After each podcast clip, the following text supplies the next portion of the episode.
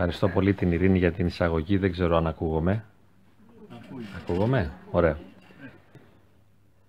Αυτός ο Ρίτσαρτ Ντέιβιντσον που ανέφερε προηγουμένως η Ειρήνη θα μπορούσε να μας απογοητεύσει γιατί σύμφωνα με τις δικές του έρευνες υπάρχουν κάποια άτομα που στον αριστερό προμετωπιαίο φλοιό του εγκεφάλου έχουν υψηλό επίπεδο δραστηριότητος. Και σύμφωνα με τις δικές του έρευνες, αυτοί που στον αριστερό προμετωπιαίο φλοιό του εγκεφάλου έχουν αυτή την υπερδραστηριότητα είναι πιο ευτυχισμένοι από τους υπόλοιπους.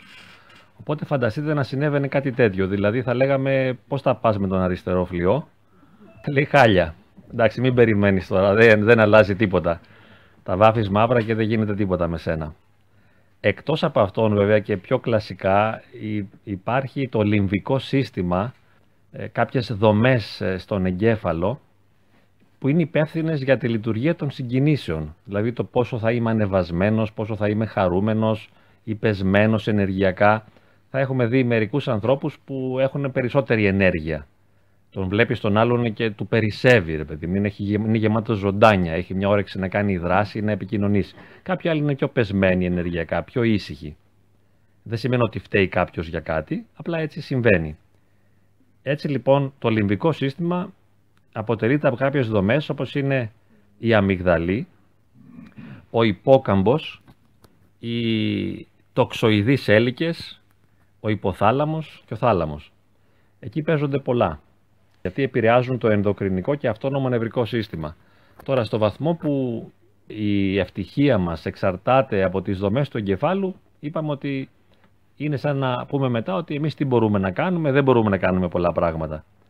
Οι ψυχολόγοι βέβαια έχουν την τάση να μην δίνουν έμφαση σε νευρολογικά θέματα, αλλά περισσότερο στις ψυχολογικές δυνατότητες.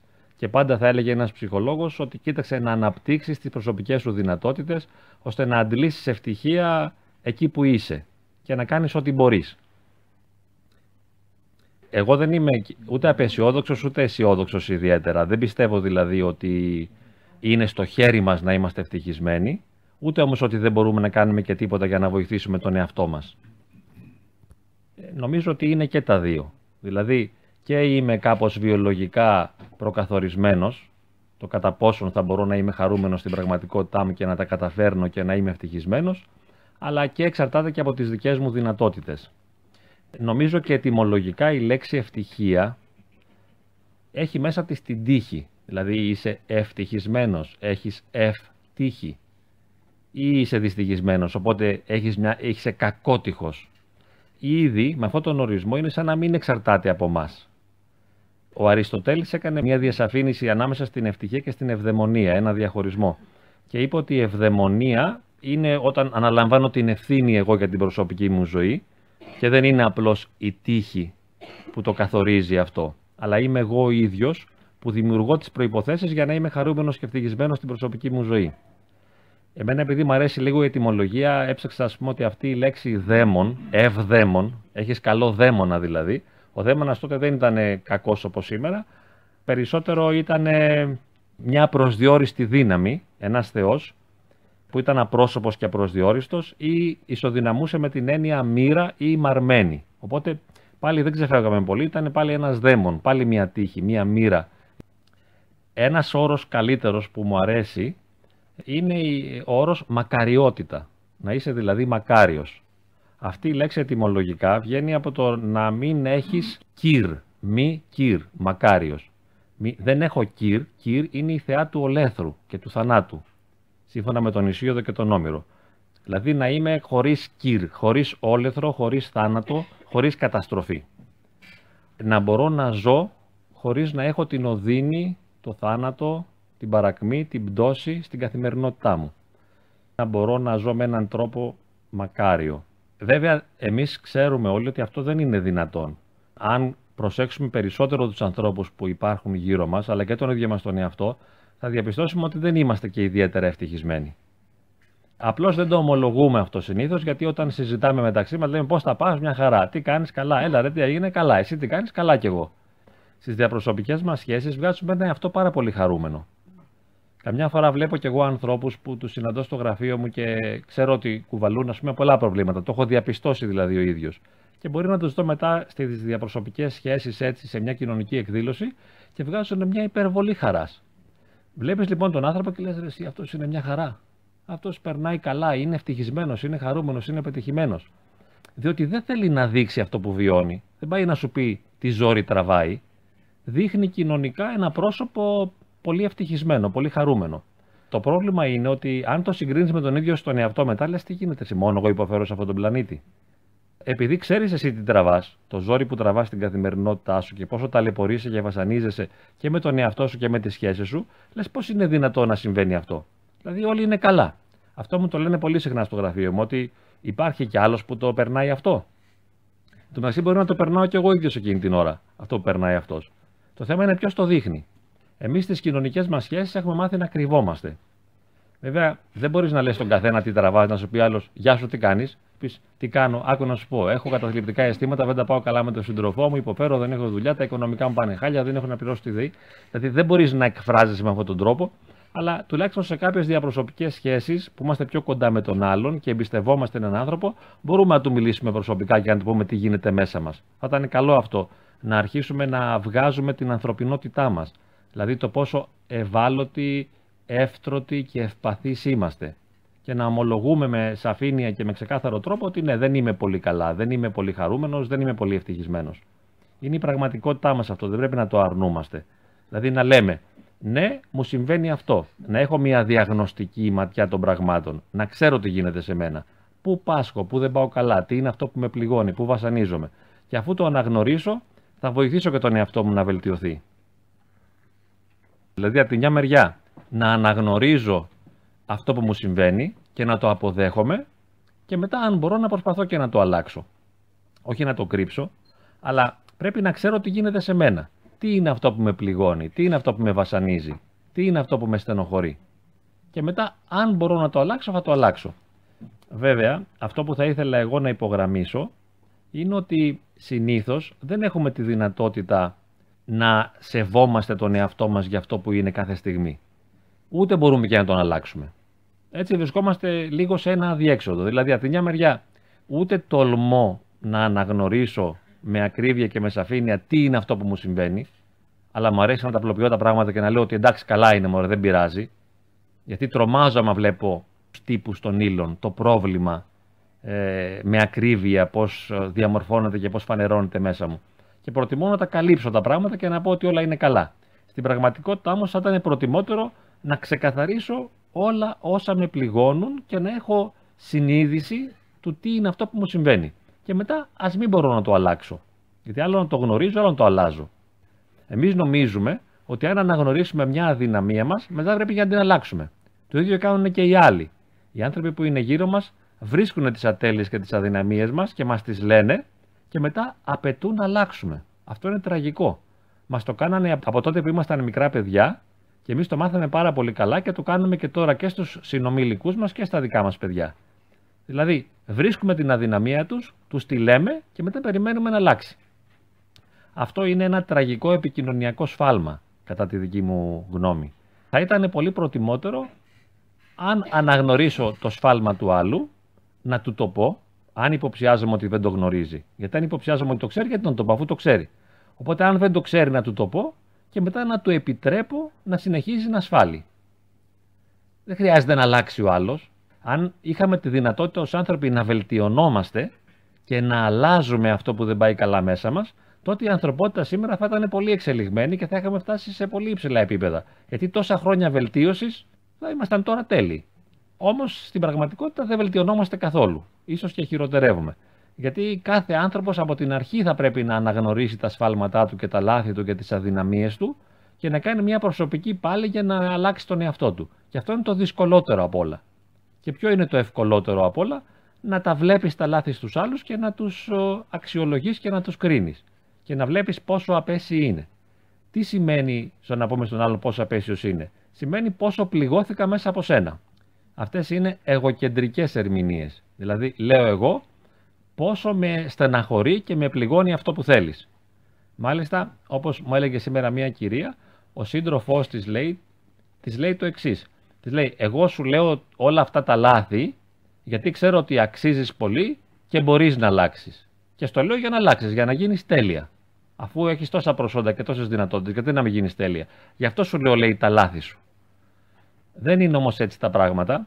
Δεν της τα λέει τα λάθη της για να την κάνει τέλεια.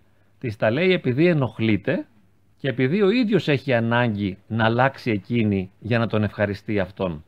Γιατί ο καθένας τι ζητάει βασικά και πάνω απ' όλα, το πιο απλό που ζητάμε είναι να ευχαριστιόμαστε. Και θέλουμε να μας ευχαριστεί ο εαυτός μας όταν λειτουργεί όπως θα θέλαμε, αλλά θέλουμε και οι άλλοι να λειτουργούν όπως εμείς θα θέλαμε για να μας ευαρεστούν. Θέλουμε να μας ευχαριστεί πάνω απ' όλα ο άντρας μας, τα παιδιά μας, οι γονείς μας, αλλά αυτό δεν συμβαίνει ποτέ. Και γι' αυτό διαμαρτυρόμαστε. Γιατί θέλουμε να μας ευχαριστούν. Το κλειδί, θα λέγαμε και μία από τις βασικές προποθέσει της ευτυχίας, της μακαριότητας, θα ήταν να μπορώ να σέβομαι τον άλλον για αυτό που είναι, να τον αποδέχομαι έτσι όπως είναι, χωρίς να επιδιώκω να τον αλλάξω και να μπορώ να παραμένω χαρούμενος δίπλα του και να χαίρομαι την επικοινωνία μαζί του, χωρίς όμως να θέλω να τον αλλάξω. Φανταστείτε όμως έτσι που το λέω τώρα και το ακούω κι εγώ, πόσο δύσκολο είναι. Γιατί εμείς θέλουμε να αλλάξουν οι άλλοι. Ας πούμε το παιδί μας θέλουμε να γίνει καλύτερος μαθητής. Οι γονείς μας θέλουμε να μην μας πιέζουν ή θέλουμε να μας υποστηρίζουν αλλά χωρίς να μας καταπιέζουν. Ο σύντροφός μας θέλουμε να μας, να μας αγαπάει και να μας καταλαβαίνει ανεφόρον. Λοιπόν, ρωτήστε με τώρα να σας πω αν θα γίνουν ποτέ αυτά. Είναι πάρα πολύ απλό, ποτέ δεν θα γίνουν. Ποτέ ο σύντροφός μας δεν θα μας αγαπά ανεφόρον, ποτέ οι γονείς μας δεν θα μας υποστηρίζουν χωρίς να μας καταπιέζουν και ποτέ τα παιδιά μας δεν θα ικανοποιήσουν τα δικά μας σχέδια. Θα κάνουν άλλα προγράμματα ζωής και θα μας δυσαρεστήσουν. Οπότε ποιος μπορεί να είναι μακάριος, δηλαδή να είναι μη κύρ και να μην έχει μέσα του θάνατο και όλεθρο και καταστροφή και οδύνη. Αυτός που ησυχάζει και μπορεί να νιώθει καλά και μπορεί να υπομένει χωρίς να διαλύεται τον άλλον έτσι όπως είναι. Και φυσικά και την ίδια τη ζωή. Αν αναφερθούμε για λίγο στο ζήτημα της κρίσης, θα δούμε πόσο πολύ το ενοχοποιούμε. Δεν λέω τώρα για το άλλο το έξαλλο που ενοχοποιούμε τους Γερμανούς ή κάποιους άλλους που μας, ε, ως έθνος μας διέλυσαν. Αυτό είναι το άκρο ναότον της εγωκεντρικής αντίληψης και ερμηνείας των πραγμάτων. Δεν ενοχοποιώ έναν άλλο λαό και όχι το δικό μου λαό. Λέμε ας πούμε ότι με αυτή την κρίση πώς να είσαι καλά. Μα συγγνώμη, δεν μας έχει πει κανείς ότι δεν θα γίνει κρίση. Ή ποιος, υπήρχε καμιά εγγύηση ποτέ ότι θα ζούμε ευκατάστατα, ότι θα έχουμε χρήματα ή ότι θα έχουμε δουλειά; Ποιος ποτέ μας υπέγραψε ή μας εξασφάλισε ή μας υποσχέθηκε ότι θα έχουμε ένα υψηλό επίπεδο ζωής; Δεν μας υποσχέθηκε ποτέ κανείς. Ειδικά αν κανείς αρχίζει να μελετά και να ψάχνει και να αναζητά, ας πούμε στο χώρο της λογοτεχνίας, στο χώρο της φιλοσοφίας, στο χώρο της θρησκείας. Εκεί θα βρει κανείς παντού να αναφέρεται ότι η ζωή είναι ένα επώδυνο και τραυματικό γεγονός. Ότι ο άνθρωπος είναι κάπως ε, πεταμένος στον κόσμο, έλεγε ο Χάιντεγκερ. Στο βουδισμό λέμε ότι η ζωή είναι ντούκχα, δηλαδή έχει οδύνη μέσα της. Είναι πόνος. Στο χριστιανισμό το ίδιο. Είναι ένα σταυρικό γεγονός το να υπάρχεις. Βέβαια, αυτά μας ενοχλούν και γιατί δεν τα καταλαβαίνουμε. Έτσι. Λες τώρα τι μου λες εμένα, είμαι πεταγμένος και ρηγμένος στον κόσμο. Ο Χάιντερ έλεγε, ας πούμε, κατά κάποιο τρόπο ότι είμαι μια εσωτερικότητα, μια ψυχούλα ένας εσωτερικός κόσμος, ο οποίος είμαι ρηγμένος σε ένα σύμπαν αντικειμενικότητας. Αυτός ο εξωτερικός κόσμος που γεννιέμαι σαν μωρό και βγαίνω από τη μήτρα της μάνας μου που είναι όλα υγρά και ζεστά, 36 και 6 τέλεια και η τροφή παρέχεται και εκεί πέρα είναι παγωμένα, είναι διαφορετικά, είναι σκληρά. Είναι δύσκολο γεγονός το να υπάρχεις. Και ποτέ δεν μας υποσχέθηκε κανείς τουλάχιστον κανείς που να έχει μια στοιχειώδη σοφία, ότι τα πράγματα θα μας πάνε καλά. Τα πράγματα πάντα πήγαιναν χάλια. Υπάρχει καμιά εγγύηση, ας πούμε, ότι θα έχουμε χρήματα, ότι θα έχω το σπίτι μου.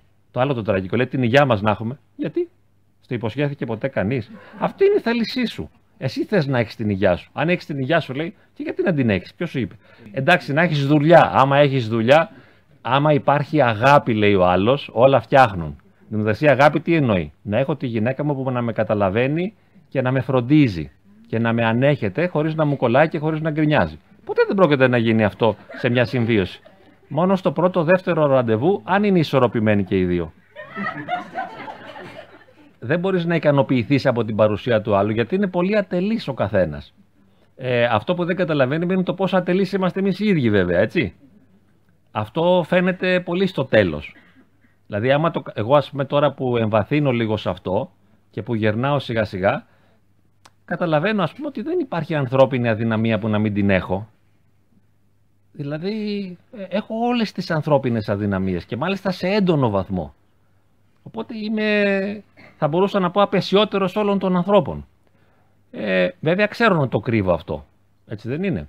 Αλλά σιγά σιγά, ίσως επειδή το έχω πάρει λίγο πάνω μου, γιατί έχω μια στοιχειώδη κοινωνική αναγνώριση τα τελευταία 2-3 χρόνια, γι' αυτό τολμώ να τα αναγνωρίσω ότι είμαι, έχω τέτοια χάλια, ας πούμε. Όταν όμως ήμουνα νέος που είχα πολύ μεγάλη ανασφάλεια, προσπαθούσα να πείσω τον εαυτό μου ότι αξίζω πολύ. Δηλαδή ήθελα να υπερασπιστώ τον εαυτό μου ότι είμαι σωστός, δίκαιος, καλός. Σιγά, καμία σχέση. Πάντα ήμουν ένας, ένα εγωκεντρικό πλάσμα που αναζητούσα να ευχαριστηθεί. Ήθελα να πάρω ικανοποίηση και να αποφύγω την οδύνη. Αυτό βασικά με χαρακτήριζε.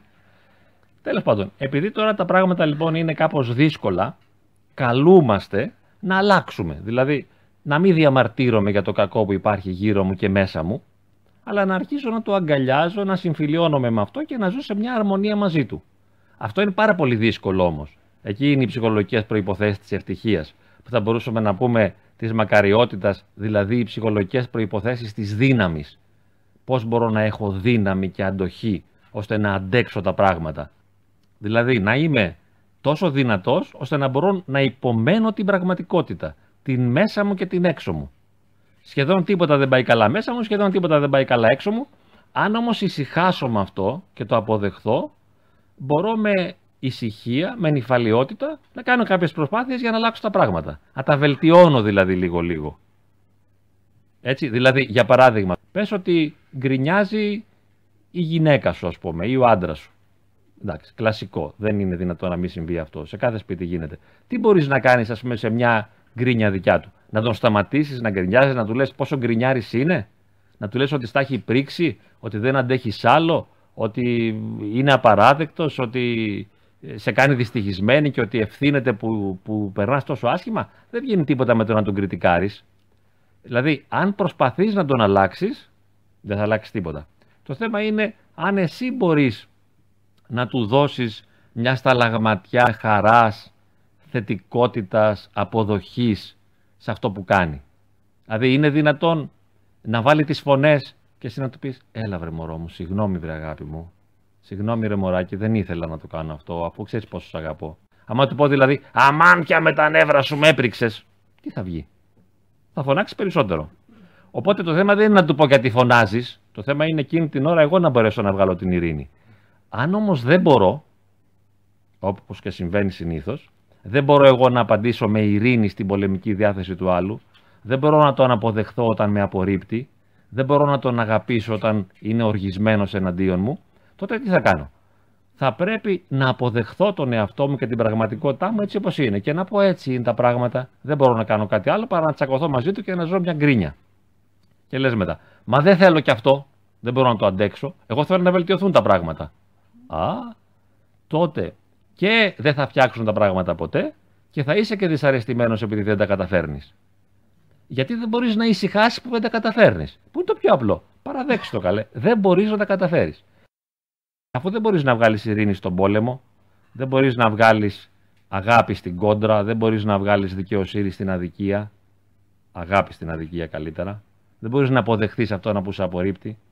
Αφού δεν μπορείς, δεν πειράζει, εντάξει, δέξου το ζεις έτσι άβολα. Γιατί θέλουμε τόσο πολύ να φτιάξει η ζωή μας; Όπως μου λένε και εμένα πάντα, όταν λέω ε, ησύχασε και λίγο με το πρόβλημά σου, δεν πειράζει, συμβίωσε αρμονικά μαζί του, δέξου το λίγο. Σου λέω, εγώ θέλω να αλλάξει αυτό. Εγώ δεν αντέχω και θέλω και να μου πεις σε πόσε συνεδρίες θα το αλλάξουμε. Δύο ώρες, τρεις ώρες, να ξέρω ρε παιδί μου πότε θα αλλάξει.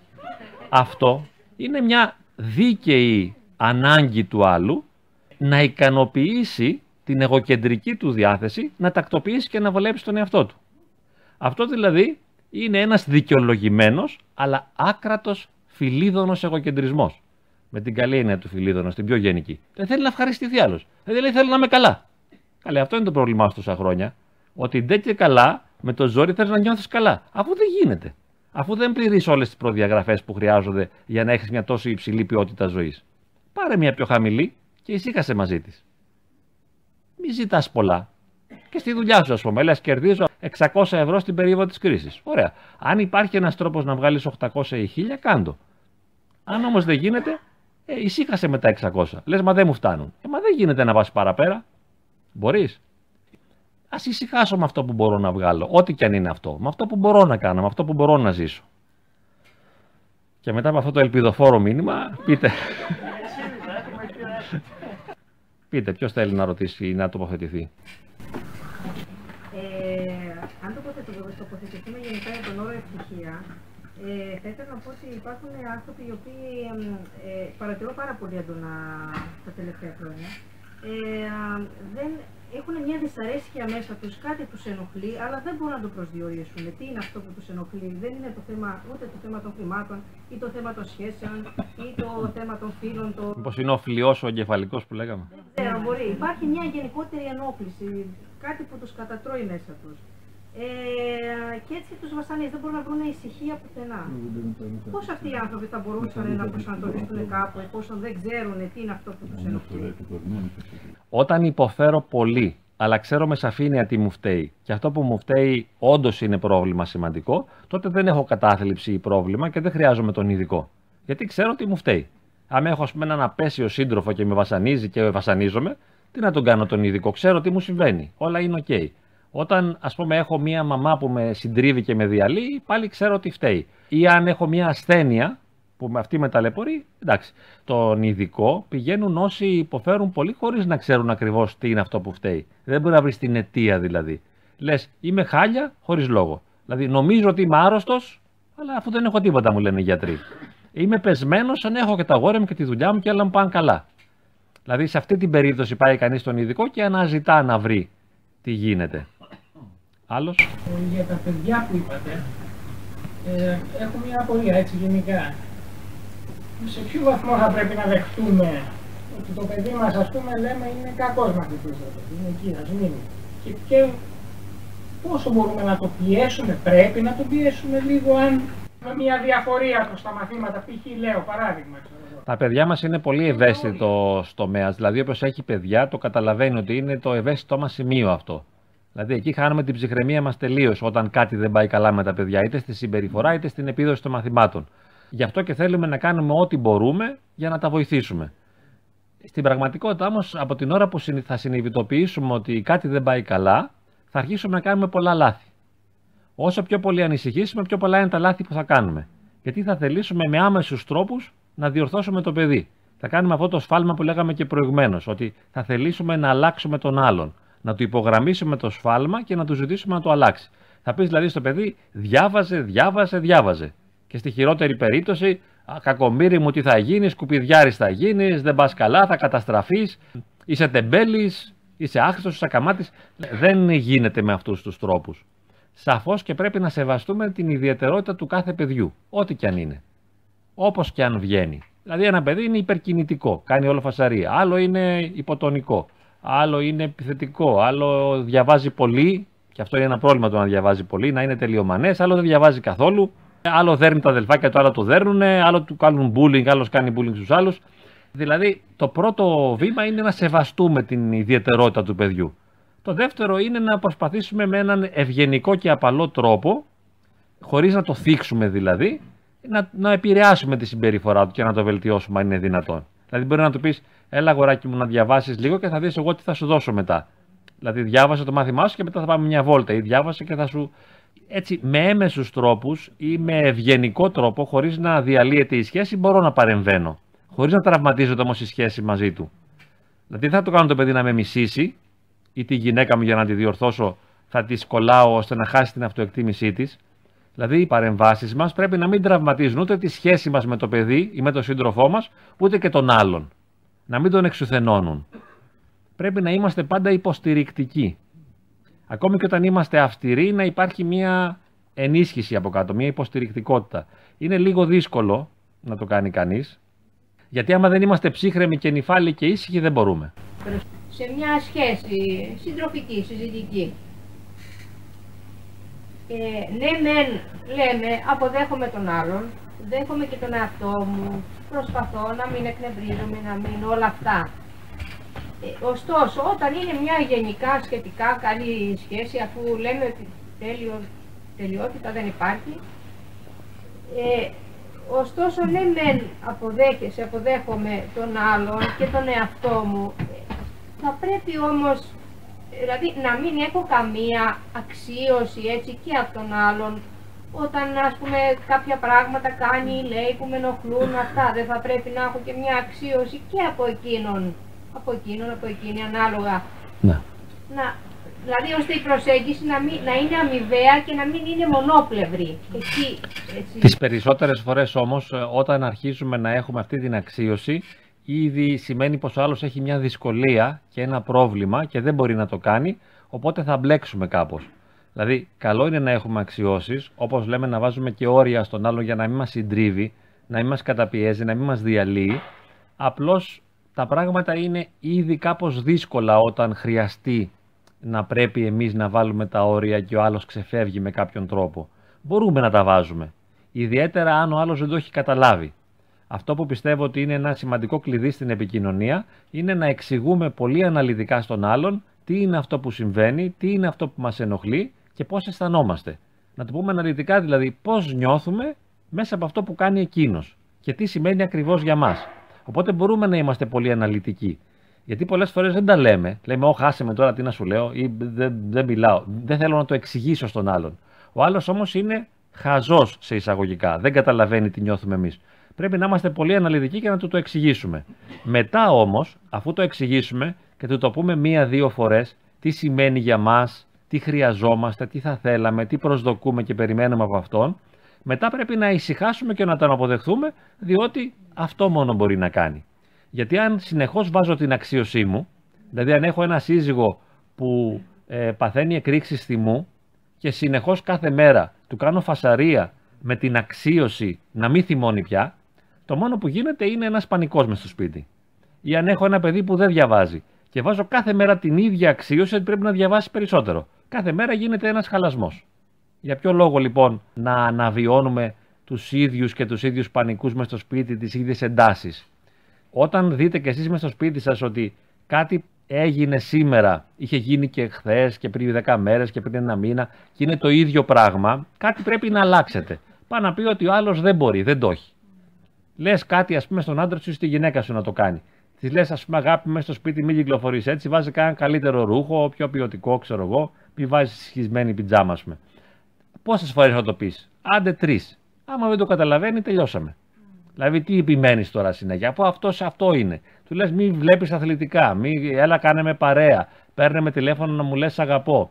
Πόσες φορές θα το πεις; Κάποια στιγμή τον αφήνεις, ας πούμε. Και πού και πού το εξηγείς ότι, ε, ξέρεις, συνεχίζω να έχω εκείνο το παράπονο, αλλά τι να πω, δεν πειράζει. Γι' αυτό και είπαμε ότι το σημαντικότερο από όλα, για να είμαστε μακάρι, είναι να έχουμε δύναμη, δηλαδή αντοχή. Δηλαδή να μπορώ να σε αντέξω για αυτό που είσαι. Να μπορώ να αντέξω το παιδί μου που δεν διαβάζει και να μπορώ να αντέξω τη σύζυγό μου που δεν δίνεται όπως θα ήθελα και τον άντρα μου με τις εκρήξεις θυμού. Γιατί λένε, λένε μερικοί, αχ αυτό είναι ευτυχισμένο ζευγάρι. Και μάλιστα δεν είναι ας πούμε σαν και εμένα, σαν και αυτούς. Εγώ είμαι μόνη, αυτός έχει τον καλύτερο άντρα. Ναι, αλλά για να τον έχει τον καλύτερο άντρα και όταν βλέπεις καλή σχέση και ακούς κάτι τρελά, ας πούμε, δηλαδή αγάπη μου, θα μου φέρεις αυτό, ή σε παρακαλώ, σε ευχαριστώ, μέσα στη συμβιώση τώρα, άμα ακούς τέτοια, πάνε να πει ότι και οι δύο είναι πολύ προχωρημένοι. Αλλιώς δεν θα γινόταν αυτό. Και δεν είναι καθόλου τυχαίο.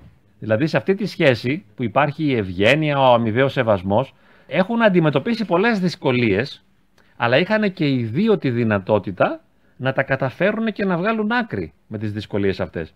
Δηλαδή κάποτε αυτός ο τόσο καλός σύζυγος την έβρισε αυτή να είναι. Μπορεί και να τη χτύπησε. Αλλά εκείνη δεν τον εμάνισε μετά, ούτε πήγε να το πει στη μαμά της. Περίμενε, τον έπιασε μετά και του εξήγησε πώ ένιωσε, τι σημαίνει αυτό για αυτήν, τον παρακάλεσε, τον έκανε. Δηλαδή είναι να έχεις τη δυνατότητα. Λέμε για παράδειγμα, ενώ ήμασταν μαζί, ήμασταν σε μια τρυφερή ας πούμε στιγμή, αγκαλίτσα και λέγαμε ένα σύριαλ, παίρνει τηλέφωνο η μάνα του και αρχίζει και της μιλάει πέντε ολόκληρα λεπτά. Αυτό είναι αδιανόητο, ας πούμε. Δηλαδή, ενώ είμαστε μαζί, να αφήνει την επικοινωνία και την παρέα και να μιλάει με τη μάνα του, δεν το καταλαβαίνω. και του λέει Αμάν και ακόλυμα με τη μάνα σου, ρε παιδάκι μου. Πα, πα, πα, πα, πα. Κολλημένος τελείως, μαμάκιας. Μα άμα το πεις αυτό, θα έχει συνέπειες. Μετά γιατί ζητάς καλή σχέση; Λες, μα δεν είναι καλή σχέση μου. Μα γκρίνιαξε όταν μίλησε με τη μάνα του.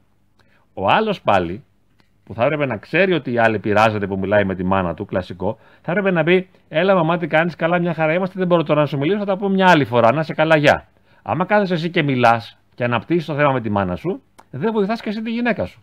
Οπότε ούτε έχεις τα προσόντα για ποιότητα. Ο ποιοτικός γάμος, που είναι το μεγάλο ζητούμενο της ζωής, η ποιοτική συντροφική σχέση δηλαδή, αυτό ζητάμε όλοι, η αγάπη, ας πούμε, στη σχέση, δεν προσφέρεται δωρεάν, ούτε με μαγικό τρόπο. Εκεί είναι και το αστείο που λένε όλοι ότι θέλουν να βρουν ένα κατάλληλο άνθρωπο. Αυτό είναι πάρα πολύ αστείο, διότι φυσικά και δεν υπάρχει, έτσι. Δηλαδή, αφού ο κατάλληλος δεν θα έρθει μαζί σου. Κοροϊδό είναι. Τι τον ψάχνεις. Λοιπόν, άμα βρεις τον καλό με σένα θα έρθει. Ποιος είναι ο, ο καλός; Άμα έχεις τα προσόντα εσύ και είσαι σταθερός, είσαι ψύχρεμος, είσαι ήρεμος, ε, είσαι συγκροτημένος, είσαι υπεύθυνος, ξέρεις να επικοινωνείς, ξέρεις να ελίσσεσαι, ξέρεις να διαπραγματεύεσαι, ε, ξέρεις να κάνεις πάσο, να υποχωρείς, να σέβεσαι, να λες ναι, να μην βάζεις πολύ εγώ στη σχέση, να μην φορτώνεις τη σχέση με το εγώ σου. Αν έχεις αυτά τα προσόντα, εγώ ποτέ δεν τα είχα, από μικρός θα βρίσκεις κατάλληλη σύντροφο καταρχάς. Γιατί μόλις θα καταλαβαίνεις ότι η άλλη είναι πολύ νευρικιά, γκρινιάρα, θυμώδη, στατώνεται, ε, θα κάνεις ευγενικά πέρα. Δεν θα μπλέκεις, θα ξέρεις τι ζητάς και τι δίνεις. Αν όμως δεν ξέρεις να κάνεις την καλή επιλογή και μετά και εσύ ο ίδιος φορτώνεις τη σχέση σου με το εγώ σου, και αυτό το ογκώδες εγώ γεμάτο ανάγκες και διαμαρτυρίες και παράπονα, η σχέση σου θα είναι πολύ χαμηλή. Δεν μπορείς να δώσεις αυτό που ζητάς. Πώς θα χαρίσει τη σχέση σου; Θέλω, λέει, να έχουμε ευτυχισμένη στιγμή. Όλοι θέλουμε το βράδυ με τον άντρα μας, να ανάψουμε κεράκια, να κάνουμε έρωτα, να μας πει πόσο μας αγαπά, να είναι τρυφερός και στοργικός και όχι γρήγορα γρήγορα να θέλει να τελειώσει για να κοιμηθεί από την άλλη πλευρά, να μας δώσει σημασία, να μας μιλήσει, να μας καταλάβει πρώτα. Ωραία. Τι έκανες εσύ λοιπόν για να στο δώσει αυτό; Με ποιους τρόπους από την πρώτη μέρα που τον γνώρισες, του υποστήριξες αυτή τη διάθεση να σου δίνεται με αγάπη. Δηλαδή, μήπως έκανες πολλά λάθη και αυτός δεν, δεν ξεχνάει τίποτα το μεταξύ ή αυτή. Όλα είναι καταγεγραμμένα, σαν την Καμίλα τα έχουμε καταγράψει όλα. Άμα τον έχεις τραυματίσει 500, 600, 1000 φορές, τι να σου δώσει ο άλλος. Σε βλέπει και στρίβει στενό, ας πούμε, καταλαβέ. Άντε να κάνει για την ανάγκη του κάτι. Δηλαδή δεν τον ενδιαφέρεις πια. Γιατί έχεις γίνει πηγή πίκρας. Οπότε το κλειδί είναι, μπορείς να είσαι πηγή χαράς για τον άλλον. Έχεις τη δύναμη και τη δυνατότητα αυτή; Όχι, γιατί είμαι γεμάτη ανάγκες. Είμαι γεμάτος ανάγκες. Είμαι γεμάτος δικά μου θελήματα. Και χρειάζομαι να είναι τα πράγματα όπως θέλω εγώ. Αλλιώς δεν αντέχω. Το ξέρετε αυτό. Λέει, μα δεν αντέχω. Ε, τότε πώς θα έχεις ποιότητα; Εγώ σέβομαι πολύ όσους δεν αντέχουν. Και εγώ δεν αντέχω. Θα έχω λοιπόν τη ζωή που μου αναλογεί. Λέει, δεν μπορώ. Δεν μπορώ, πιάνουν τα νεύρα μου. Άσε την ποιότητα, ξέχνα. δεν είναι, είναι απλά τα πράγματα. Ποιος άντρας, ας πούμε, ας πούμε ότι είναι άντρας τώρα, Μπαίνει μέσα έτσι, βρωμίζει, λερώνει, βρίζει, έχει μια κακία. Αν μπορούσες να τον χειριστείς, ε, έλα ρε μωράκι μου, έλα αγάπη μου, δώσε μου το να το τακτοποιήσω εγώ, μπράβο μωρό μου. Τι καλός και τι ωραίος που είσαι και όλα αυτά και τι, ναι, σε ευχαριστώ. Δηλαδή αν εγώ κρατήσω την ώρα που θα μπει αυτός, έλα, έλα να πούμε, όχου, έλα ρε αγάπη, έλα, έλα στο ένα φυλάκι. Θα του πεις, όχου, σε μένα τα λες. Τι όχου, τι μούτρα είναι αυτά, ας πούμε, τι σου έκανα στο κάτω-κάτω. Ε, ήρθες εδώ πέρα να ξεσπάσεις; Πάει, καταστραφήκαμε. Δεν υπάρχει μεταποιότητα. Αν δεν μπορείς να βγάλεις καλό στο κακό του άλλου, και πάντα θα νιώθεις ότι άλλος κάτι κακό κάνει. Αν δεν μπορείς να βγάλεις καλό στο κακό, πάει η ποιότητα. Χαμήλωσε τον πύχη, καλά είσαι εκεί που είσαι. Γι' αυτό και αν ξανακάνεις άλλη σχέση, τα ίδια περίπου θα γίνουν. Γι' αυτό, άμα θυμηθείς, όπως ήταν με τους γονείς σου, έτσι ήταν και με την πρώτη σου σχέση περίπου, και με τη δεύτερη και με την τρίτη και με την τέταρτη και με αυτό που παντρεύτηκες περίπου τα ίδια. Αλλά με άλλο τρόπο. Δηλαδή πάντα υπέφερες αλλιώς. Άλλο είχε ο ένας, άλλο είχε ο άλλος. Γιατί δεν το ανεχόσουν. Δεν δεχόσουν το αρνητικό. Η τέχνη της ζωής είναι η τέχνη της αποδοχής του αρνητικού. Θέλετε να μας αναλύσετε λίγο αυτό που λέμε ότι αυτός βλέπει το ποτήρι μισογεμάτο, ο άλλος το βλέπει μισοάδιο Υπάρχει αυτό, έχει βάση; Ε, βέβαια. Εγώ, ας πούμε, για πολλά χρόνια ήμουν έτσι. Δηλαδή, ήμουνα μια σκέτη γκρίνια. Ε, σαν γκρίνια που πας. Τι ποιότητα θα βρεις; Καταρχάς το επάγγελμα. Καταρχάς για να δουλέψεις, για να κάνεις καριέρα σήμερα, τι πρέπει να κάνεις; Πρέπει να δώσεις στον προϊστάμενο λίγο περισσότερα από αυτό που σου ζητάει. Αν δεν του δώσεις λίγο παραπάνω από αυτό που θέλει, δεν θα προχωρήσεις τη δουλειά. Λέει, μα δεν μπορώ, δεν μπορώ, μου τη δίνει, μου σφάει τα νερά, με εκμεταλλεύονται. Ωραία. Μείνε εκεί που είσαι. Δεν θα αλλάξεις τίποτα. Λέει άλλος, με αυτές τις συνθήκες εγώ δεν δουλεύω. Ωραία, μείνε έτσι. Η πραγματικότητα είναι αυτή. Εγώ δεν δουλεύω για 4 εκατοστάρικα. Σο, σωστό, δεν είναι λάθος. Απλά μείνε χωρίς δουλειά. Είναι ένα και ένα κάνει δύο. Λοιπόν, ποιος μπορεί να βλέπει το μισό ποτήρι γεμάτο, ας πούμε; Ε, δεν είναι εύκολο πράγμα. Καταρχάς είναι πώς το βλέπαν οι γονείς μας. Από εκεί μάθαμε να βλέπουμε το ποτήρι καταρχάς. Αυτοί μας δείξανε τι είναι το ποτήρι. Άμα η μαμά μου όλη μέρα γκρίνιαζε και ο μπαμπάς μου, ε, μετά ποιος θα με σώσει από αυτό που έμαθα; Σε πολλά σπίτια, το μόνο που συμβαίνει μέσα στην οικογένεια είναι γκρίνια, κριτική, πόλεμος. Συνεχώς όμως. Πώς λέει ο Παύλος, αδιαλείπτως προσεύχεστε, εκεί έχουμε αδιαλείπτως τσακώνεστε. Δηλαδή δεν σταματάει καθόλου. Είναι συνεχώς διαμαρτυρία γκρίνια παράπονο. Και βλέπεις ας πούμε μανάδες απεγνωσμένες, κουρασμένες, ταλαιπωρημένες, βασανισμένες να υποφέρουν. Δεν μπορούν να προσφέρουν τίποτα. Συνεχώς παρατηρήσεις, γκρίνιες, κριτικές. Όταν το παιδί μεγαλώνει εκεί πέρα, τι θα βγει μετά να πει προς τα έξω; Δεν πειράζει, εντάξει. Μα σε καταλαβαίνω, μα λίμωνο, όπως νομίζεις εσύ. Άμα δεν το έχει δει, για παράδειγμα, ας πούμε, άμα δεν έχεις ζητήσει πολλές φορές συγγνώμη από το παιδί σου, πώς θα ζητήσεις συγγνώμη το παιδί από σένα ή από έναν άλλον; Άμα δεν έχεις αναγνωρίσει τα σφάλματά σου στο παιδί σου, ποιος το έκανε αυτό, να πεις στο παιδί, συγγνώμη, βρε, μωρό μου που δεν το έκανα τόσο σωστά ή που έκανα λάθος, συγγνώμη, δεν ήταν σωστό από μέρου μου αυτό. Στο μικρό σου παιδί. Ε, πώς θα το πει το παιδί σου σε ένα άλλο άνθρωπο μετά; Θα τρέχει και αυτό να δικαιώνεται συνεχώς όπως του το έμαθες εσύ. Δεν τρέχουμε να δικαιωνόμαστε συνέχεια. Δεν υποστηρίζουμε όλοι ότι έχουμε δίκιο. Σιγά, ποιος έχει δίκιο; Που δεν έχει και νόημα το αν έχουμε δίκιο ή όχι, αλλά στην ουσία έχω δίκιο σημαίνει ότι είμαι εγωκεντρικός και θέλω να υποστηρίξω τον εαυτό μου γενικώ τα σημαντικά είναι και δύσκολα. Τα σπουδαία, η αγάπη, η όμορφη επικοινωνία, η χαρά μες στο σπίτι. Αυτά είναι πολύ δύσκολα. Εύκολο είναι να γίνεται τον μπάχαλο.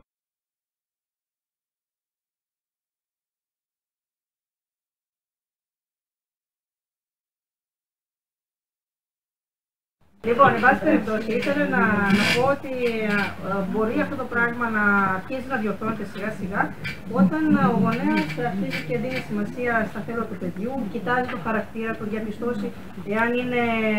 Ε, Ξέχνα οι γονείς ποτέ δεν θα μπορέσουν να τα κάνουν αυτά. Ναι, Ούτε να τα φανταστούν. Ε, δεν περνάει καν από το μυαλό τους. Αυτό που περνάει από το μυαλό του γονιός είναι ότι έκαναν ό,τι μπορούσαν για σένα και εσύ αχάριστη και δεν το αναγνωρίζεις. Αυτό μόνο καταλαβαίνουν αυτοί. Τα άλλα είναι δικά σου θέματα. Αυτά ούτε καν πάνε στο μυαλό τους. Δηλαδή το να πείσεις τη μαμά σου για τα λάθη της, ξέχνα το. Ειδικά αν έχει περάσει τα 40. Όσους όμως έχουν εδώ μικρά παιδιά, το προσέξουν από νωρίς. Δεν μπορούν. Τέλος πάντων, να το προσέξουν. Αυτό που θα ήθελα να συνδέσω με αυτό που λες είναι το εξής, ότι ε, ε, να μην ζητάμε ποτέ να μας υποστηρίξει ο άντρας μας στη μαμά του. Δηλαδή, επειδή η πεθερά μας πληγώνει, πολλές φορές λέμε στον άντρα μας, Μα γιατί δεν παίρνεις το μέρος μου, γιατί δεν με υποστηρίζεις, γιατί την αφήνεις αυτή τη σκύλα, ας πούμε, να με συντρίβει έτσι. αυτό ποτέ δεν μπορεί να γίνει έτσι, ξεχάστε το. Γιατί, αφού είπαμε ότι εμείς δεν μπορούμε να πούμε στους γονείς μας ποια λάθη έκαναν. Γιατί οι γονείς μας δεν θα τα δεχτούν τα λάθη που έκαναν. Θα τσακωθούν μαζί μας. Θα δυσαρεστηθούν με εμά. Αν πει ο σύζυγος στη μαμά του ή στον μπαμπά του ότι φέρεται άσχημα στη γυναίκα του, θα βρει διπλόμπελα. Γιατί η μαμά του θα αρχίσει να γκρινιάζει εναντίον του γιου και εναντίον της νύφης διπλά. Οπότε θα έχουμε διπλό μπελά. Δηλαδή επειδή τόλμησε να πει στη μαμά το λάθος που έκανε η μαμά του, η μαμά του αυτή η πεθερά θα βρίζει και το γιο και την νύφη. Γι' αυτό ο γιος επειδή αυτό το ξέρει, δεν μιλάει ποτέ στη μάνα του. Και λέει δεν με υποστηρίζει. Δεν με υποστηρίζει κύριε Νικήτα, το καταλαβαίνετε αυτό; Είναι τρομερό. Τι να σε υποστηρίξει καλέ, απλώς θα τσακωθεί. Έχει τη δυνατότητα η μαμά του να αναγνωρίσεις σφάλματά της. Εδώ δεν μπορούμε εμείς να δούμε τα δικά μας. Γιατί είμαστε ανασφαλείς και δεν τολμούμε να αναγνωρίσουμε τις αδυναμίες μας.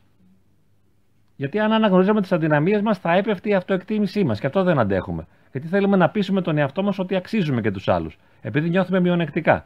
Και γι' αυτό δεν τολμούμε να δούμε τα σφάλματα που έχουμε. Και υπάρχει ένας πολύ απλός τρόπος. Θέλετε να δείτε τα σφάλματά σας; Πηγαίνετε στο σπίτι σας σήμερα και ζητήστε ευγενικά από τον άντρα σας, τη γυναίκα σας ή τα παιδιά σας να σας γράψουν σε ένα χαρτί ποια είναι τα ελαττώματά σας. Παρακαλώ, είναι πολύ σημαντικό για μένα. Θέλω να μου γράψετε ποιες είναι οι αδυναμίες μου. Και μετά μην τις αρνηθείτε. Έτσι, γιατί μετά είναι πολύ εύκολο να πεις σιγά μην είναι αυτά που μου λες αλήθεια. Εγώ, εγώ. Ναι, εσύ. Όχι, πες μου τι έκανα. Τι, τι λάθος έκανα, δηλαδή τι. Αν πεις μάλιστα στη μαμά σου ότι έκανε λάθος, θα σου πει και το εξής. Θα πει, ας πούμε, Α, εγώ ε, δεν σε αγαπούσα εγώ. Εγώ δεν έκανα ό,τι μπορούσα για σένα. Ποιος ξενυχτούσε όταν ήσουν άρρωστος, ποιος σε τάιζε, ποιος σε άλλαζε, ποιος έκανε τόσες θυσίες. Για σένα τα έκανα και δεν αναγνώριζε τίποτα. Αχάριστε. Αυτό θα πει η μαμά. Ξερέσει υπάρχουν πάντα. Αλλά η μέση μητέρα θα τοποθετηθεί έτσι. Οπότε ε, είναι καλύτερα να μην μιλά. το γεγονός ότι δεν μπορούμε να είμαστε ευτυχισμένοι οφείλεται και στο βιολογικό κομμάτι. Ναι, θέλω να ρωτήσω, αυτό αλλάζει. Κληρονομούμε, ας πούμε, είναι και γονιδιακό, κληρονομούμε, ας πούμε, κάποιες δυσκολίες ναι, όταν ήμουν νέος ψυχολόγος, νόμιζα ότι αυτό δεν ισχύει, ας πούμε, γιατί έτσι μαθαίναμε τότε. Ήταν πολύ κοινωνική, ψυχιατρική, ήμασταν επαναστάτες, ότι εμείς πιστεύαμε τότε ότι θα αλλάξουμε την κοινωνία για να αλλάξει και η ψυχολογία μας.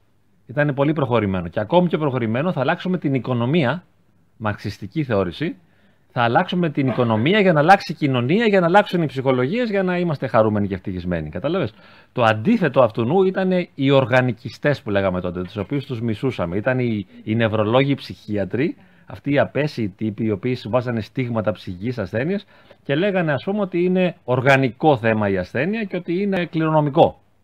Αν ήταν κληρονομικό, μας ακύρωνε όλο αυτό το σχέδιο της αλλαγής και της επανάστασης, έτσι. Τώρα που γέρασα όμως, κατάλαβα ότι τα πράγματα είναι πιο χλωμά. Δηλαδή παίζει ρόλο μεγάλο αυτό που λέμε το DNA, που το DNA προσδιορίζει αυτό που λέγαμε πριν για τον αριστερό προμετωπιαίο φλοιό και την αμυγδαλή, την άτιμη την αμυγδαλή που παίζει πολύ μεγάλο ρόλο και τα άλλα συστήματα, υποθάλαμος, υπόφυση, υπόκαμπος και διάφορα άλλα. Δηλαδή το DNA προσδιορίζει αυτά, αυτά προσδιορίζουν τους ενδοκρινείς αδένες, όλη η νευροχημία του εγκεφάλου παίζεται εκεί πέρα και αυτό είναι πολύ σημαντικό. Ναι, δυστυχώς για μας είμαστε ελεύθεροι από όρους και είμαστε προσδιορισμένοι και σωματικά. Αυτό φαίνεται στα μικρά παιδιά. Δεν είναι όλα το ίδιο, είπαμε. Βλέπεις τα μικρά παιδιά από τη γέννησή τους καμιά φορά. Άλλο κοιμάται με το ήσυχα κλπ. Άλλο δεν κοιμάται καθόλου και μας πρίζει και μας τρελαίνει. Από μηνών που είναι. Η δική μας δουλειά δεν είναι να αλλάξουμε το DNA που μέχρι τώρα δεν γίνεται ακόμη αυτό. Ίσως σε μια δεύτερη αργότερα δηλαδή να μπορεί να γίνεται και να παρέμβουν οι επιστήμονες σε αυτό το επίπεδο. Και πιστεύω ότι κάποτε θα γίνει και κάτι τέτοιο. Αλλά η δική μας ευθύνη είναι να παρέμβουμε σε αυτά που λέμε τώρα. Δηλαδή να αποκτήσουμε επίγνωση των αδυναμιών μας και να προσπαθούμε με απλότητα να κάνουμε κάτι για να βοηθήσουμε τον εαυτό μας. Άλλος; Να σας πω και ένα χριστιανικό. Δεν θα, πω, θα κάνω μια σύντομη παρέμβαση και άμα ρωτήσετε κάτι, δηλαδή θα πω δύο λεπτά κάτι. Αν μπορέσω να έχω μια ζωντανή προσωπική σχέση με το Θεό, και αν αυτή η σχέση, η οποία είναι ερωτική, έτσι, έχω μια ζωντανή ερωτική σχέση με το Θεό. Αν αυτή τη ζωντανή ερωτική σχέση την καλλιεργήσω και τη βιώσω με ένταση και υπάρχει δύναμη και ένταση και πάθος και πόθος για το Θεό, τότε η χάρη του Θεού έρχεται μέσα μου και κατοικεί και εγώ τη βιώνω και τη ζω και την αισθάνομαι. Αυτό είναι ένα έγκυρο βιωματικό γεγονός το οποίο επαληθεύεται από τους Άγιους Πατέρες της Εκκλησίας αλλά και από απλούς ανθρώπους. Όσους βλέπετε να είναι λίγο σοβαρά μέσα στο χώρο της Εκκλησίας, μιλώντας έτσι στην Ορθοδοξία, έχουν βιώσει αυτή τη χάρη. Λίγο ή πολύ. Αυτή η χάρη τώρα, εάν μπορέσει κανείς να τη διατηρήσει, κάτι που είναι δύσκολο όμως, είναι δύσκολο και αυτό, μπορεί να φέρει πολύ μεγάλες αλλαγές και να σε οδηγήσει σε αυτή τη μακαριότητα, αυτό το μη κυρ, το Χριστό Ανέστη δηλαδή, εκεί που δεν υπάρχει κυρ θάνατος, όλεθρος και καταστροφή, που είναι πατημένος ο θάνατος. Και είναι ο αναστημένος Θεός μέσα σου και τον βιώνεις και τον ζεις. Γιατί το υπογραμμίζω και θα ήθελα να το θίξω σε μια ομιλία για την ευτυχία ψυχολογικού τύπου. Γιατί έχει μια ψυχολογική διάσταση. Αν το βιώσω βιωματικά, δεν μπορεί να μου το αναιρέσει κανείς. Δηλαδή, αν εγώ αγαπώ την κούλα και είμαι φούλο ερωτευμένος μαζί της, μπορεί να μου πει κανείς, Δεν είσαι ερωτευμένος με την κούλα. Εγώ το ξέρω. Μιλάω, απόδειξε το. Ε, τι να σε αποδείξω; Αφού εγώ το ζω τον πόθο αυτό. Το ίδιο πράγμα μπορεί να συμβεί. Εάν λοιπόν βιωθεί αυτό και έχω μια τέτοια σχέση προσωπική με το Θεό και αισθάνομαι τη χάρη του, αυτό μου μετατρέπει τα πάντα. Μπορεί να γίνει ένας καταλήτης για να αλλάξουν πολλά. Εν δυνάμει δηλαδή μπορούν να αλλάξουν όλα μέσα από αυτή τη βίωση της χάρης. Και να λειτουργώ με ένα πιο μακάριο τρόπο. Δηλαδή, αν έχω αυτή τη χάρη του Θεού και φωνάξει ο άντρας μου στο σπίτι ή η γυναίκα μου, μπορώ να παραμείνω ήρεμος. Εάν δεν έχω να φάω, μπορώ να παραμείνω πεινασμένος. Υπάρχει μια τέτοια δυνατότητα. Δεν θέλω να το αναλύσω άλλο. Δηλαδή, είναι η πνευματική δυνατότητα. Και οι άλλες θρησκείες ανοίγουν δυνατότητες. Μαμεθανισμό, Βουδισμός, Ινδουισμός. Έχουν πολύ σοβαρές προτάσεις δηλαδή για την αναμόρφωση του ανθρώπου και για τη βίωση αυτού που λέμε ευτυχία ή μακαριότητα, αν θέλετε, οτιδήποτε άλλο. Ε, η ευτυχία που είπατε είναι μια διαρκή κατάσταση. Να, η φίλη μας εδώ θέλει να υπογραμμίσει πως δεν είναι. Και πολύ σωστή αυτή η παρατήρηση, γιατί το να είμαι ευτυχισμένος δεν είναι ένα δεδομένο. Έτσι, διαρκεί λίγο. Και εγώ πολλές φορές, επειδή είμαι και πολύ ευαίσθητη και ευάλωτη και εύθυκτη ύπαρξη, δεν νιώθω καλά έτσι κι αλλιώς. Ψιλοκαταθλιπτικούλης λίγο. Δηλαδή, για χωρίς λόγο δεν είμαι και τόσο καλά. Απλά δεν με ενοχλεί αυτό. Δεν ξυπνά μια μέρα και δεν νιώθεις καλά. Να μην μα ανησυχεί αυτό. Όχι, όχι, καθόλου. Δεν είμαστε φτιαγμένοι για να καλοπερνάμε. Δεν είναι η ζωή σαν το Matrix, ας πούμε, που είσαι κάπου καλωδιωμένος και. Α, γουστάρω. Δεν είναι ηρωίνη η κατάσταση. Να είσαι φτιαγμένος. Εδώ είναι δύσκολος ο δρόμος. Δεν είναι τόσο απλή η πραγματικότητα. Οπότε όταν νιώθεις ότι είσαι και πεσμένος, ότι δεν αντέχεις, εντάξει. Γι' αυτό και στην ψυχοπαθολογία λέμε ότι για να πας στον ειδικό θα πρέπει αυτή η υπερβολική και αδικαιολόγητη θλίψη ή το υπερβολικό και αδικαιολόγητο άγχος να κρατάει πάνω από 15 μέρες, πάνω από 2-3 εβδομάδες. Γιατί το λένε αυτό; Γιατί άμα είναι 2-3 μέρες ή 2-3 ώρες, εμένα κρατάει λεπτά ή καμιά ωρίτσα, δυο ή λεπτά. Άστο, εντάξει, είσαι πεσμένος, δεν πειράζει. Αλλά πρέπει να κρατηθείς εκείνη την ώρα. Δεν χρειάζεται να πάνε τσακωθεί με τον άντρα σου επειδή είσαι πεσμένος ενεργειακά, ούτε να τους ζητάς να σε παρατήσουν στην ησυχία σου όλοι επειδή εσύ είσαι πεσμένος. Τι να κάνουμε τώρα, είσαι πεσμένος, αλλά πρέπει να αντέξεις τους άλλους. Γιατί οι άλλοι έχουν τα δικά τους πεσήματα. Κανείς δεν είναι εδώ για να σε υπηρετήσει, για να σε βοηθήσει, για να σε στηρίξει. Μακάρι να σε βοηθήσουν για να σε στηρίξουν. Αλλά ο καθένας είναι εδώ γιατί θέλει να ικανοποιήσει το δικό του εαυτό. Είναι crash test ο άλλος. Η άθληση, η διατροφή και η καλή ποιότητα ζωής συμβάλλει. Ε, βέβαια, βέβαια. Τη σωματική άσκηση. Εγώ δεν τα κατάφερα από μικρός και το πήρα με στραβό μάτι γιατί δεν έκανα τίποτα σωστό στη γυμναστική και με κορόιδευαν οι άλλοι, οπότε τα παράτησα. Αλλά το απόθυσα δηλαδή. Αλλά έχω προσωπική εμπειρία από πολλούς ανθρώπους που μου λένε πόσο ευχαριστιούνται και χαίρονται όταν κάνουν, πηγαίνουν στο γυμναστήριο. Πολλοί άνθρωποι μου το λένε. Δηλαδή, είτε πάνε στο στίβο ή στο γυμναστήριο, δηλαδή τους φτιάχνει αυτό, τους ανεβάζει την ψυχολογία. Και το περπάτημα. Λένε ότι εκκρίνονται ενδορφίνες και ότι αυτό σου φτιάχνει τη διάθεση, αλλά το έχω διαπιστώσει. Βέβαια, όποιος μπορεί. Γιατί δεν μπορεί να γίνει με το ζόρι. Ξέρω και ανθρώπους που έχουν κατάθλιψη, ας πούμε, πάνε στο γυμναστήριο ή κάπου αλλού και μου λένε, ας πούμε, κουράζομαι, κουράζομαι, δεν μπορώ, δεν αντέχω. Ε, άμα κουράζει τόσο πολύ, μην το κάνεις. Τίποτα δεν μπορεί να γίνει με τη βία. Δηλαδή με το ζόρι δεν κάνουμε τίποτα. Ούτε αγάπη κάνουμε με το ζόρι, ούτε υπομονή κάνουμε με το ζόρι, ούτε βοηθάμε τους άλλους με το ζόρι, ούτε προσευχόμαστε με το ζόρι. Όλα πρέπει να γίνονται με μια ελευθερία και με μια άνεση και με μια χαρά. Αν το μόνο που μπορείς να κάνεις είναι να τσακωθείς με τον άντρα σου, ε, κάντο. Αν το μόνο που μπορείς να κάνεις είναι να βρίζεις και να ουρλιάζει και δεν έχεις άλλη επιλογή, κάνε αυτό. Αφού αυτό μόνο μπορείς. Δηλαδή, θα θέλεις έντονα να ουρλιάξει και να φωνάξεις και θα κάθεσαι να κάνεις το σούπερ ψύχρεμο, ότι σούπερ ψύχρεμο, ότι δεν πειράζει με νυφαλιότητα και θα το υπομείνεις. Θα το αντέξεις. Αυτό δεν γίνεται. Βγάζε τον κακό σου εαυτό. Αυτό είναι ψυχολογικό μήνυμα, αλλά είναι πολύ έγκυρο. Δηλαδή, βγάλε αυτό που είσαι στην τελική. Είπαμε, το ζητούμενο για να έχεις ποιότητα ζωής είναι να είσαι χαρά για τον άλλον. Αν όμως δεν μπορείς να είσαι χαρά για τον άλλον, γίνει η θλίψη του. Γιατί; Αυτή είναι η μόνη σου δυνατότητα. Και μετά θα υποστείς τις συνέπειες. Πάντως, αν με το ζόρι πιέζεσαι μια, δύο, τρεις, πέντε, δέκα να υπομείνεις τον άλλον για να κάνεις την καλή, ας πούμε, τον καλό, θα κλατάρεις στο τέλος και τα πράγματα θα γίνουν έτσι κι αλλιώς χειρότερα. Πρέπει να έχεις τη δυνατότητα για να το καταφέρεις. Αν δεν μπορείς, δεν είναι για σένα. Λοιπόν, ευχαριστώ πάρα πολύ.